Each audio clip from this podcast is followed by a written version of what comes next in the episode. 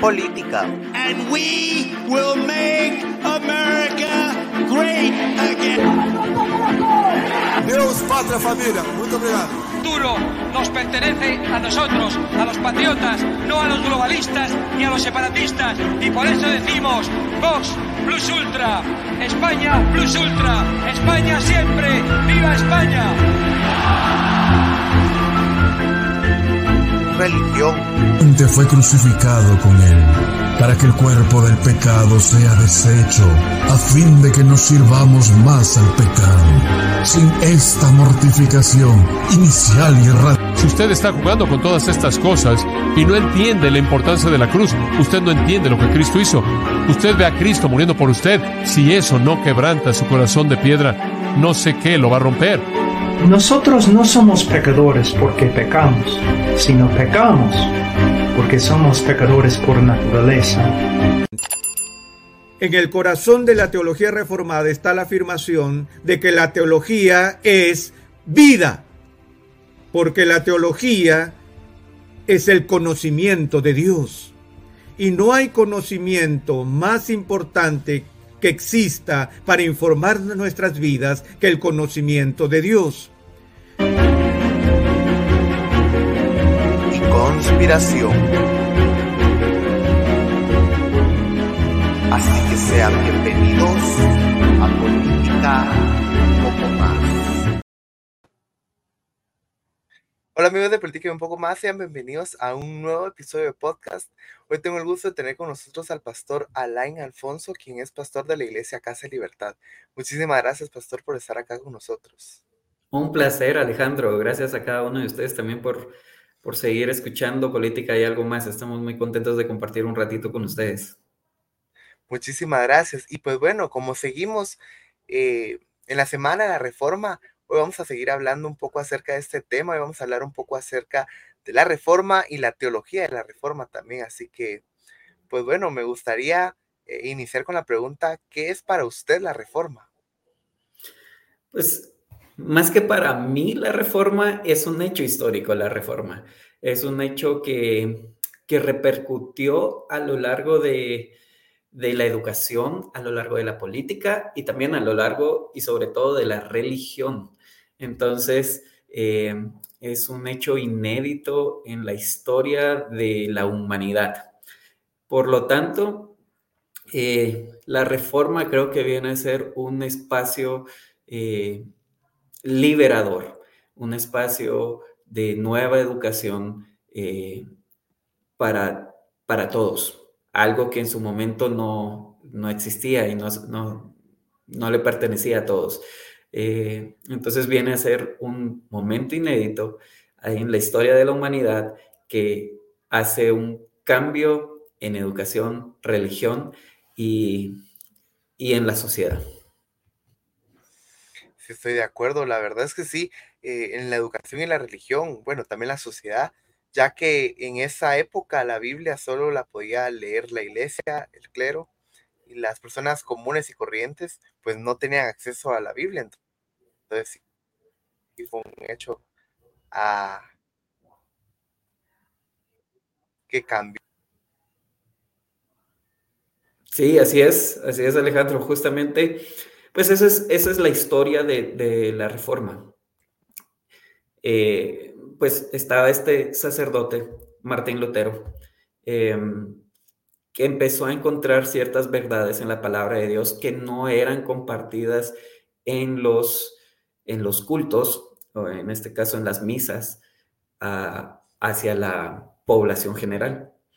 Y más bien cierta manipulación que había por medio del clero, por medio de las personas en autoridad de la iglesia en ese momento, acerca del pago de indulgencias, acerca de cómo era la salvación, enfocándose en el hombre, enfocándose en obras para poder alcanzarlas. Entonces, Martín Lutero, al ver la palabra de Dios, al él tener acceso como sacerdote, pudo darse cuenta que habían ciertas cosas que no hacían congruencia. Y muchas veces eso nos pasa en nuestra vida, ¿no es cierto?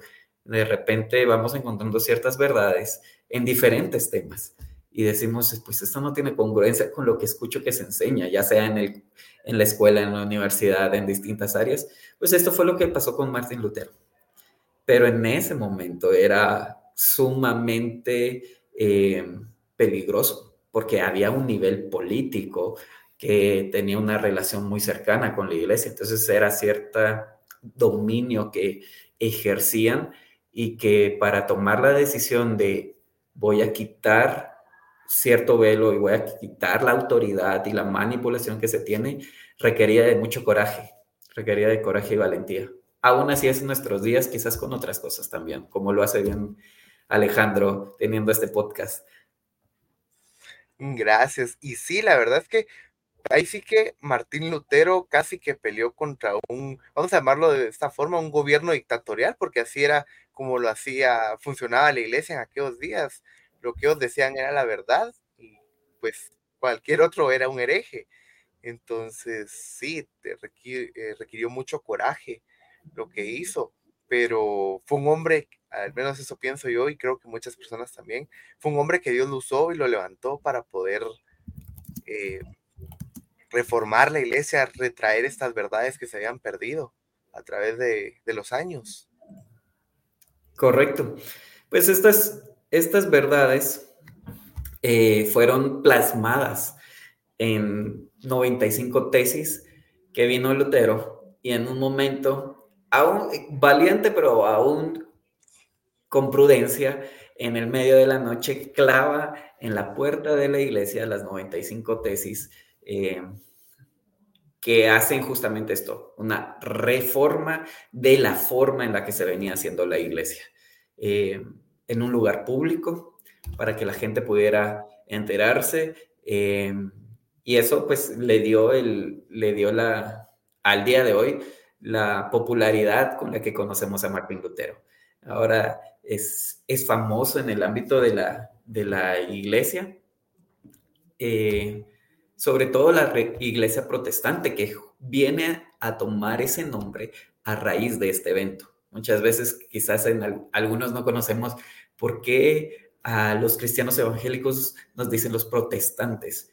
Bueno, la raíz es la reforma, porque protestamos en contra del, como bien dijo Alejandro, el gobierno dictatorial de la iglesia en esos tiempos, con el erudito que lo hizo fue Martín Lutero. Claro, y sí, por eso es que no debemos como que perder tampoco ese nombre de protestantes. Hay muchas personas que no les gusta llamarse así o identificarse con ello, porque al final protestamos en contra de las doctrinas cerradas o doctrinas que manipulaban de parte de la Iglesia de Roma, y por eso es que hasta el día de hoy conmemoramos los 506 años de ese evento. Sí, lo celebramos sin duda alguna. Sí, hoy en día estamos platicando nosotros y muchos pues de estos temas con libertad, y tenemos el acceso a la palabra de Dios, cosa que no sucedía. O sea, hoy por hoy es bien fácil, lo tenemos en nuestros teléfonos, lo tenemos en todos lados, en el internet, tenemos Biblias físicas que podemos adquirir, por lo menos en esta parte del planeta. En ese momento estaba reservado simplemente para las autoridades de la iglesia. Entonces, esta protesta es justamente hacia eso, es que todos pudiéramos tener acceso y todos pudiéramos poder conocer a Dios de una manera personal y no tener que tener un intermediario como lo era la iglesia de esa época, para poder llegar a Dios. Eso es lo que Jesucristo ya vino a hacer. Jesucristo se convirtió en el hombre que se vuelve el intermediario entre Dios y los hombres. En el nombre de Jesucristo nosotros podemos tener acceso. Entonces, pues la iglesia, lo voy a decir abiertamente, la iglesia católica en ese momento era quienes querían tener esa posición que no les correspondía. Claro, ellos eran como que el intermediario del intermediario. Eso era lo que ellos querían hacer. Al final, ellos ponían muchas trabas también a las personas para que ellas al final tuvieran que pagar una cierta cantidad de dinero para salir del purgatorio o sacar a sus familiares de ahí. Correcto. Esta es una doctrina que al día de hoy pues sigue vigente, no es como que se ha disipado, porque algunos por lealtad a la familia, siempre hemos sido de esta religión y vamos a mantenerlos, y si no seguís esta religión te voy a desheredar. Existe al día de hoy, yo conozco personas, no hace mucho, quizás hace un par de semanas me lo estaban comentando en un club de lectura, que él dijo, yo estoy abierto a ir a otras iglesias, pero si yo piso una iglesia evangélica, me desheredan y eso no me conviene. Entonces, hay una manipulación allí, creo que pues ya es pecado más de las personas, no que nosotros no lo seamos, porque nosotros pecamos de una manera totalmente diferente y no hay diferencia de pecado, solo no hay diferencia de la gravedad de pecado, solo el pecado es diferente.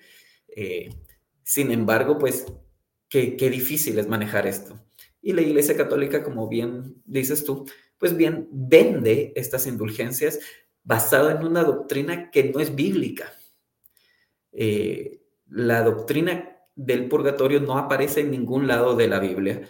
Entonces, enseñan algo que va fuera de la palabra de Dios. Y allí es donde Martín Lutero, en la Reforma, en esas tesis, luego ahora en nosotros, en esta época, o pues ya hace bastante tiempo, lo conocemos como un resumen de las 5 solas de la Reforma. Y las 5 solas, una de las 5 solas es sola escritura. Entonces, lo que se enseña es solo lo que está en la escritura. Esa es la diferencia con la Iglesia Católica. Como bien pusiste el ejemplo de la doctrina del purgatorio, eso no se encuentra en la Biblia, eso es una tradición. Entonces, la Iglesia Católica cree o mantiene como algo doctrinal, no solo la Biblia, sino también las tradiciones. Entonces, allí es donde Martín Lutero dice, no es Biblia y otras cosas, lo que forma nuestra doctrina es solo la Escritura, solo la palabra de Dios. Claro, y sí, la Iglesia de Roma mantiene, bueno, tiene a la escritura con la tradición al mismo nivel. No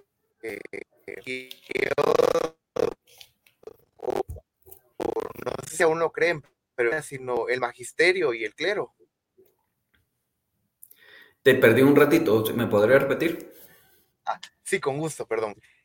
Que no sé si actualmente aún creen en eso, pero en esa época ellos tenían que el regulador de una doctrina era la iglesia y el magisterio o el clero, no la Biblia. Pues definitivamente en la Iglesia católica romana se mantiene, sí se mantiene. Creo que ya no frente al magisterio, la educación, pero por lo menos en la iglesia sí se mantiene. Y eso es lo que ellos hacen, que al final ellos ponen, ahí se vamos a decirlo así, su opinión por encima de lo que dice la palabra de Dios, y por eso tienen algunos otros dogmas, como por ejemplo, que María nunca pecó, etcétera, etcétera, etcétera, o como la doctrina que tenían del limbo, por ejemplo, que ahora ya no es una doctrina, pero la creían. Correcto. Y sabes, Alejandro, y todos ustedes que nos escuchan, tristemente, muchas veces con una buena intención, uno hace que sus opiniones se conviertan en doctrinas, que pueden estar cercanas y pueden tener un deseo y un anhelo bueno, pero si no están en la escritura no pueden ser enseñadas como doctrinas. Por ejemplo, Jesús lo vio en otro momento de la historia con los fariseos, que también enseñaban doctrinas de hombres como el lavamiento de manos, como aún el tema de divorcio y distintas otras doctrinas, como que fueran mandadas por Dios y leyes dadas por Dios. Y creo que aún muchas sectas y aún dentro de la iglesia cristiana protestante evangélica, muchas veces ponemos ciertas cosas que decimos que son doctrina y no lo son. Y tenemos que tener cuidado con eso. Tenemos que siempre irnos hacia el fundamento que no varía, y eso es la palabra de Dios. Por eso es que una de esas solas es la sola Escritura. No vamos a añadir y no vamos a restar nada de lo que diga la palabra de Dios para enseñar, aún cuando tenga una buena intención. Hay que tener cuidado con eso. Claro, y sí, lo hemos visto aún en la iglesia actual, la iglesia evangélica también ha caído en estos errores, por así llamarlo, de poner su opinión al mismo nivel que la Biblia, a veces con buena intención, otras veces lo usan a su conveniencia también. Y lamentablemente muchas personas que desconocen la Biblia caen en esto, y es lo que se hacía en la Reforma. Lo que la Reforma vino a hacer es que todos tuvieran acceso a la Biblia para encontrar la verdadera y sana doctrina, o por lo menos una más cercana a la sana doctrina. Por supuesto, sí, ¿no? Les dio el acceso. Finalmente, a raíz de esto, comienza toda la revolución donde ya también se pueden imprimir sus sedes contemporáneo en la misma época, ya se puede imprimir. Entonces la Biblia es el primer libro escrito o impreso, perdón, y ya se vuelve algo que es de acceso para todos. Incluso se traduce, si no estoy mal, al latín, y se crea esta versión que se le llamaba la Vulgata, porque era el idioma que se manejaba en ese momento dentro del vulgo o dentro de la sociedad que no tenía posiciones altas de autoridad, como ser un sacerdote o dentro de política. Entonces, se da el acceso a la Biblia para todos, para que puedan conocer qué era lo que allí se enseñaba. Sí, de hecho es el primer libro impreso y el libro más vendido hasta el momento en la historia, porque gracias a esta, porque fue una revolución en todos los aspectos, como decía usted al principio.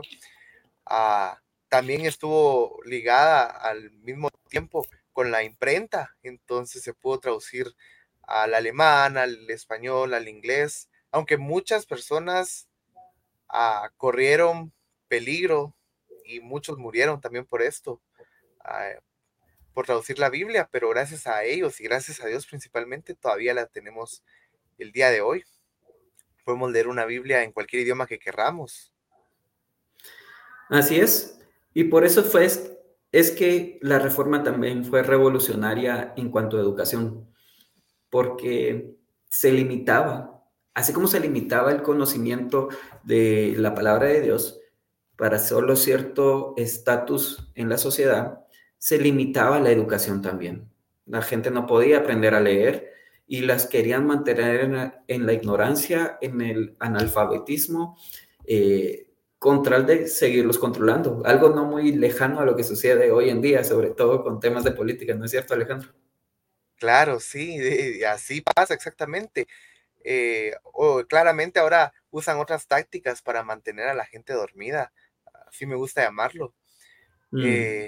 Pero sí, en esa época la gente tampoco tenía acceso a la educación, solo ciertas personas con posiciones privilegiadas, vamos a llamarlo de alguna forma así.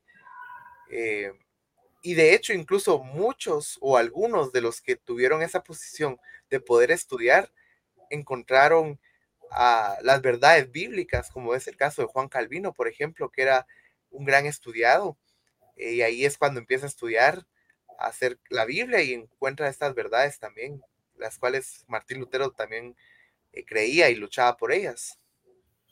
Así es.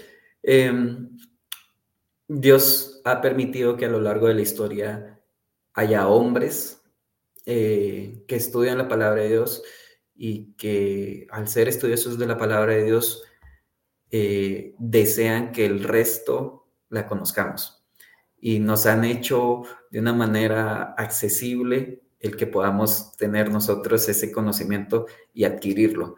Muchas veces nosotros por vagancia no lo hacemos, pero han Hay tantos recursos que hombres a lo largo de la historia han dedicado su vida y el estudio de la palabra de Dios para poder compartirlo con nosotros. Hoy por hoy puede ser un podcast, en ese momento eran libros, pero es un celo que Dios pone también. Si quieres, Alejandro, ¿qué te parece si revisamos las 5 solas, que es el resumen de las 95 tesis de Martín Lutero? Me parece excelente. Así la gente también las conoce, porque hay personas que desconocen las 5 solas. Sí, honestamente yo no las conocía por mucho tiempo, como que los había escuchado nombrar, pero esas son bases de la Reforma, son bases de nuestra fe y cosas importantes que debemos saber aún como cristianos. Creo que muchas veces el desconocimiento, la desinformación hace de que creamos otras cosas de nuestra fe que no están correctas. Ya hablamos de sola escritura, que básicamente dice solo la Biblia, solo la palabra de Dios es aquello que puede dar o tiene autoridad divina. No, y lo que nos enseña, nada de, no seguimos tradiciones de hombres, no seguimos otras enseñanzas que no tengan su fundamento en la escritura. Esa es la primera sola, pues una de las 5 solas. Otra que vamos a ver es solo Cristo. Solo Cristo significa que es solo por medio de Cristo que hay salvación. Jesús dijo en Juan 14:6, yo soy el camino, la verdad y la vida, nadie viene al Padre si no es por mí. Hablábamos de que no hay otro nombre que haya sido dado a los hombres, sino Jesucristo hombre, por el cual nosotros tenemos acceso a Dios. Entonces, basado en la palabra de Dios, basado en lo que dice, es que el único intermediario entre Dios y los hombres es Jesucristo hombre. No hay otro. Entonces, la segunda sola que estamos revisando el día de hoy sería solo Cristo. ¿Qué piensas tú? Pues estoy de acuerdo, ya que ahí sí que no hay otro camino que no sea Jesús para llegar al Padre, o en este caso para la salvación. Y a pesar de que muchas personas creen que hay que hacer un poquito más de méritos u otras cosas para obtener la salvación, al final solo Cristo es el que puede salvarnos. No hay nada que podamos hacer para ser salvos, sino simplemente la fe en Cristo. Correcto. Y como bien dices, nosotros lo creemos. Creemos que, sí, yo creo que Cristo murió en la cruz, que su sangre es lo que paga y limpia mis pecados, y yo creo que Él resucitó. Pero también creo que tengo que hacer estas cosas para poder llegar al cielo. Y lo podemos resumir con 2 preguntas. Si tú te murieras hoy y Dios te pregunta, ¿por qué te tengo que dejar entrar al cielo? ¿Qué responderías? Si tu respuesta es, porque fui bueno, porque... sí, pequé, pero pues hice más cosas buenas que malas. Si tu respuesta es eso, allí justamente estás negando el solo Cristo. Porque lo que tendrías que decir es, soy pecador, pero solo por Cristo es que yo tengo acceso al cielo. No por mis obras, porque nuestras obras, la Biblia dice que son como trapos de inmundicia frente a Dios. Y que no es por obras, para que nadie se gloríe. Por lo tanto, nuestra salvación es solo por Cristo. Es por la obra de Cristo que mis pecados están limpiados, y ya estando limpio, pues yo puedo tener acceso al cielo. Entonces, creo que esa es una muy buena pregunta para hacerse, o por lo menos estas dos. Si tú te murieras hoy, ¿dónde crees que irías? Y después, si estás frente a Dios y Dios te pregunta por qué te tengo que dejar entrar, ¿cuál sería tu respuesta? ¿Qué piensas, Alejandro? Son unas excelentes preguntas, curiosas, la verdad. Pues a veces casi nunca nos preguntamos eso, de qué pasaría si muriera hoy, o menos, qué pasaría cuando, o qué va a pasar cuando estemos delante de un Dios santo, y Él nos pida cuentas. Solo por medio de la justicia de Cristo vamos a poder ser salvos, por medio de que Cristo sea nuestro abogado. Así es eso que dices justo está en 1 Juan capítulo 2, 1, dice que si alguno hubiera pecado, abogado tenemos para con Dios a Jesucristo el justo. Jesucristo no solo cargó sobre él nuestra injusticia, sino aparte nos brindó su justicia. No es mis méritos, es el mérito de lo que él hizo, lo cual me permite el acceso y la entrada al cielo. Entonces, nunca dependió de mí. Esa es una de las verdades que Martín Lutero colocó allí en la Reforma. Es solo Cristo. No es la iglesia cristiana evangélica, no es la iglesia católica, porque finalmente todas las religiones vienen de religar. Quiero volver a unir a Dios con el hombre. Entonces viene la religión. Pero ninguna religión, hay más de 5,000, 6,000 en este mundo. ¿Cuál es la correcta? Ninguna, porque el pecado no fue cargado en una religión, sino en una persona, en Jesucristo, y por medio de Cristo es que yo puedo tener acceso al cielo. Totalmente de acuerdo, es como aquel sermón que habla de el hombre de la cruz me dijo que podía entrar. Voy a hacer así rápidamente. Habla de que era un pastor que decía que él le gustaría preguntarle a uno de los dos ladrones al que entró al cielo, ¿cómo fue que pudo hacerlo? Porque él se imagina en el cielo, una manera caricaturesca, por así decirlo, a los ángeles cuando él llega y le preguntaron que qué hace ahí o cómo es que llegó. Y él pues dice que no, y le hacen preguntas si conoce ciertas doctrinas o hizo buenas obras durante su vida o este tipo de cosas, y él dice no, simplemente el hombre de la cruz me dijo que yo podía entrar. Y eso es lo que todos deberíamos de pensar o hacer. No es por lo que nosotros hagamos o lo que logremos hacer en esta vida, sino es solo porque el hombre de la cruz dijo que nosotros podíamos entrar. Es cierto, Jesús nos dijo. Él dijo, venid a mí todos los que estén cargados y cansados y cargados, y yo os haré descansar. Jesús dijo, yo soy el camino, la verdad y la vida, yo soy el pan de vida, yo soy el agua viva. Jesús es el gran yo soy. Y por medio de su invitación, nosotros podemos tener ese acceso. Es por medio de su obra, nosotros podemos tener acceso. Por eso todo vuelve a que es solo por medio de Cristo. Y quizás nos estás escuchando porque te interesa la política en este podcast, pero cabe destacar, esto es lo que nosotros creemos. Nosotros creemos que solo a través de Cristo que nosotros podemos ser salvos, porque Él nos dio la invitación. Esa sería la segunda sola. ¿Vamos a la tercera? Vamos. La tercera es solo fe. Solo fide, sola fide es en latín. Solo fe significa que lo que yo necesito es que la Escritura que me habla de este Cristo me dice que qué tengo que hacer para ser salvo, y es la fe. Tener fe o colocar mi fe en Cristo. El versículo más conocido de la Biblia, ¿te lo sabes, Ale? Recitámoslo. Sí, es pues, Juan 3:16, porque de tal manera amó Dios al mundo que entregó a su Hijo unigénito para que todo el que cree en él tenga vida eterna y no se pierda. Correcto. La base allí es, para tener vida eterna, yo tengo que tener fe en qué. ¿Cuál sería el objeto de mi fe? Fe en el Hijo unigénito, en Cristo, en su obra, en la cruz, en su resurrección. Solo la fe es lo que me permite tener el acceso. Entonces, la tercera sola es sola fe. Solo es por medio de la fe. Lo hablamos recién, también Efesios 2, 8 y 9 nos dice que no es por obras para que nadie se gloríe, sino que es por gracia, por medio de la fe. Entonces, el medio para poder tener vida eterna es la fe, colocada en la persona de Cristo Jesús. De acuerdo, sí. Ahora, la cuarta va muy, o está íntimamente ligada, todas están íntimamente ligadas, pero la tercera y cuarta de sola fe es ahora la sola gracia. ¿Y por qué solo gracia?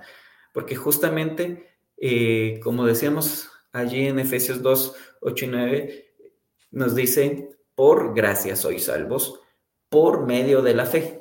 Entonces, el medio para obtener la gracia es la fe, pero esa gracia es justamente lo que nos permite ser salvos. La gracia de Dios fue dada a través de la persona de Jesucristo, a través de su muerte en la cruz. No es por méritos, es por gracia.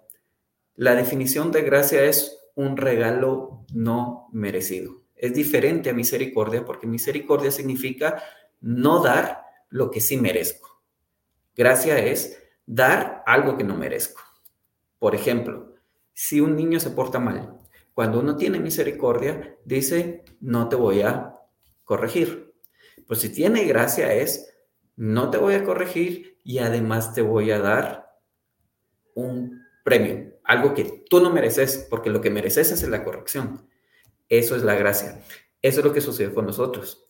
No es, por nuestro pecado, nosotros lo que merecíamos era el castigo eterno en el infierno. Pero Dios dio a su Hijo Jesucristo para que Él pagara y sufriera el castigo por nuestros pecados y nos dio el regalo no merecido del acceso al cielo. Eso es la sola gracia, o es una de las bases de la sola gracia. Y es verdad, al final, ninguno de nosotros merece la salvación y Dios no tiene la obligación de salvar a ninguno de nosotros porque todos merecemos el infierno. Como dice la palabra, que todos somos malos y todos no queremos hacer lo bueno por voluntad propia, entonces merecemos el infierno, pero aún así Dios ha tenido gracia con nosotros y ha decidido salvarnos y liberarnos de la esclavitud del pecado.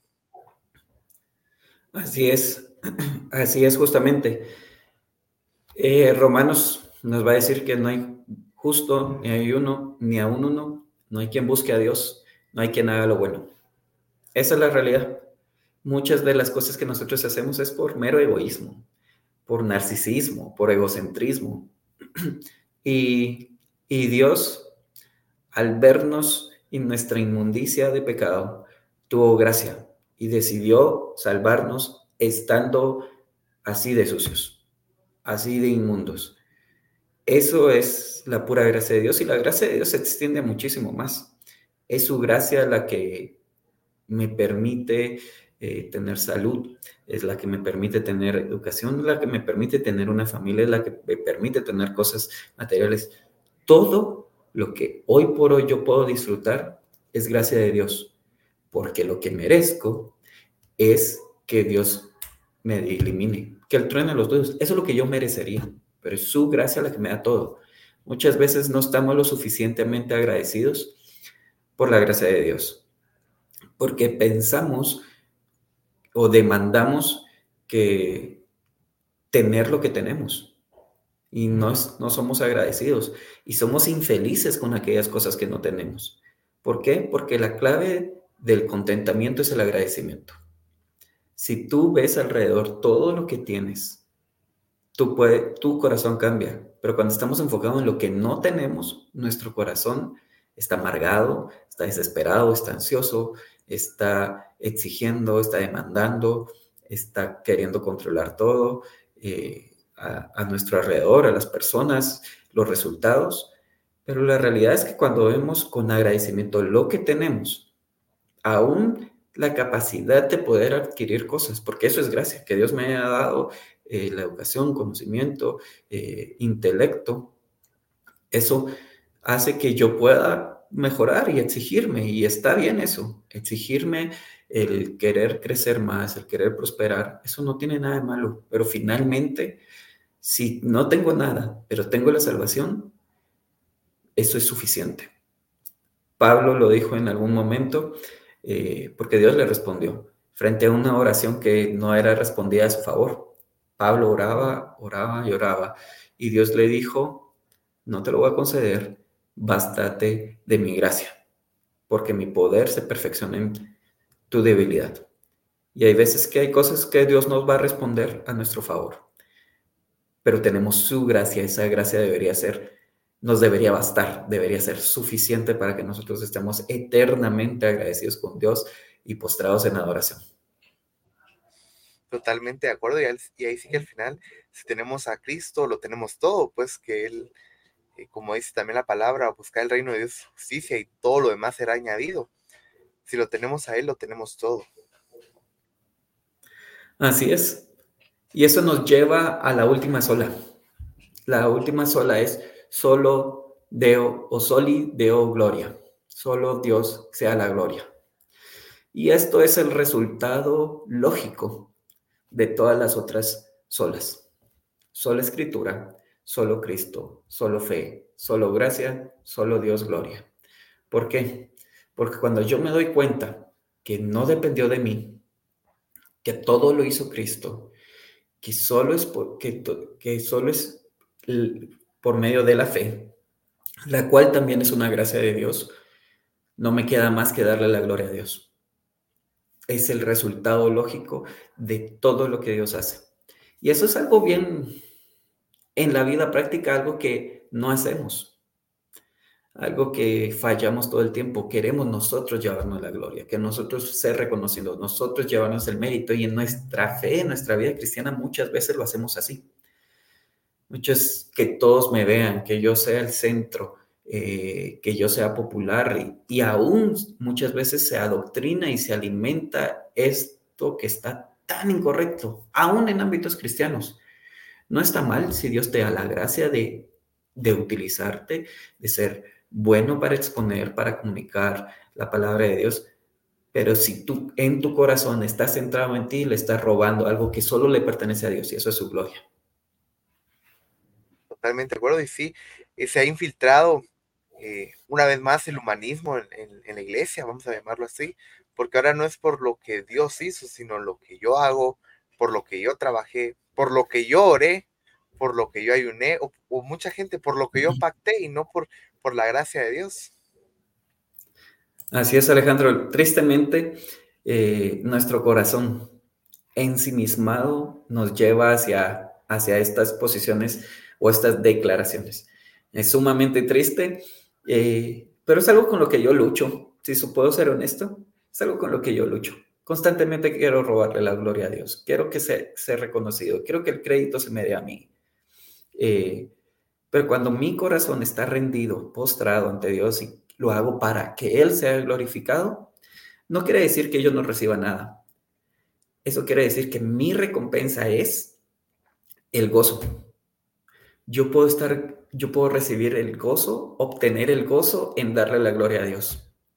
Si yo hago algo y dedico, lo hago de corazón, con el corazón correcto, para que Dios sea glorificado, en mi corazón va a haber gozo. Ahora, cuando yo lo hago, sí, para Dios, pero estoy frustrado, no va a tener gozo. Voy a estar frustrado, amargado, porque quería yo el reconocimiento. Y ahí es donde estamos tristemente equivocados la mayoría de nosotros. Lo hacemos en nuestras relaciones con nuestros padres, con nuestros esposos, con nuestros hijos, con nuestros seres queridos, en el colegio, en la universidad, en el trabajo, en todos lados.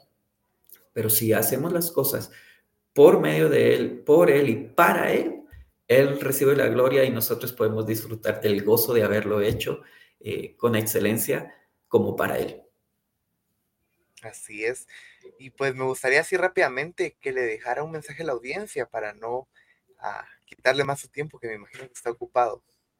Gracias, Alejandro. Estoy ahí justo por entrar en una nueva reunión, pero sí, si puedo dejarte algo, creo que es: sea agradecido por la obra de Dios, sea agradecido por lo que Dios ha hecho en tu vida. Ve a tu alrededor y solo empieza a agradecer que tienes. Si tuviste desayuno hoy en la mañana, eres más rico que 2/3 de la población mundial. Tienes muchas cosas gracias a Dios. Entonces, recuérdate esto. La clave del contentamiento es el agradecimiento. ¿Quieres ser feliz? Sé agradecido. Eso te va a dar a ti un gozo que le va a dar gloria a Él. Amén, así es. Y pues nada, muchísimas gracias, pastor, por estar acá con nosotros. Recuerden, hoy estuvo con nosotros el pastor Alain Alfonso de la iglesia Casa de Libertad. Yo soy Alejandro Corado y nos vemos en un nuevo episodio de podcast de Política y Un Poco Más. Hasta la próxima. Bendiciones. Chao.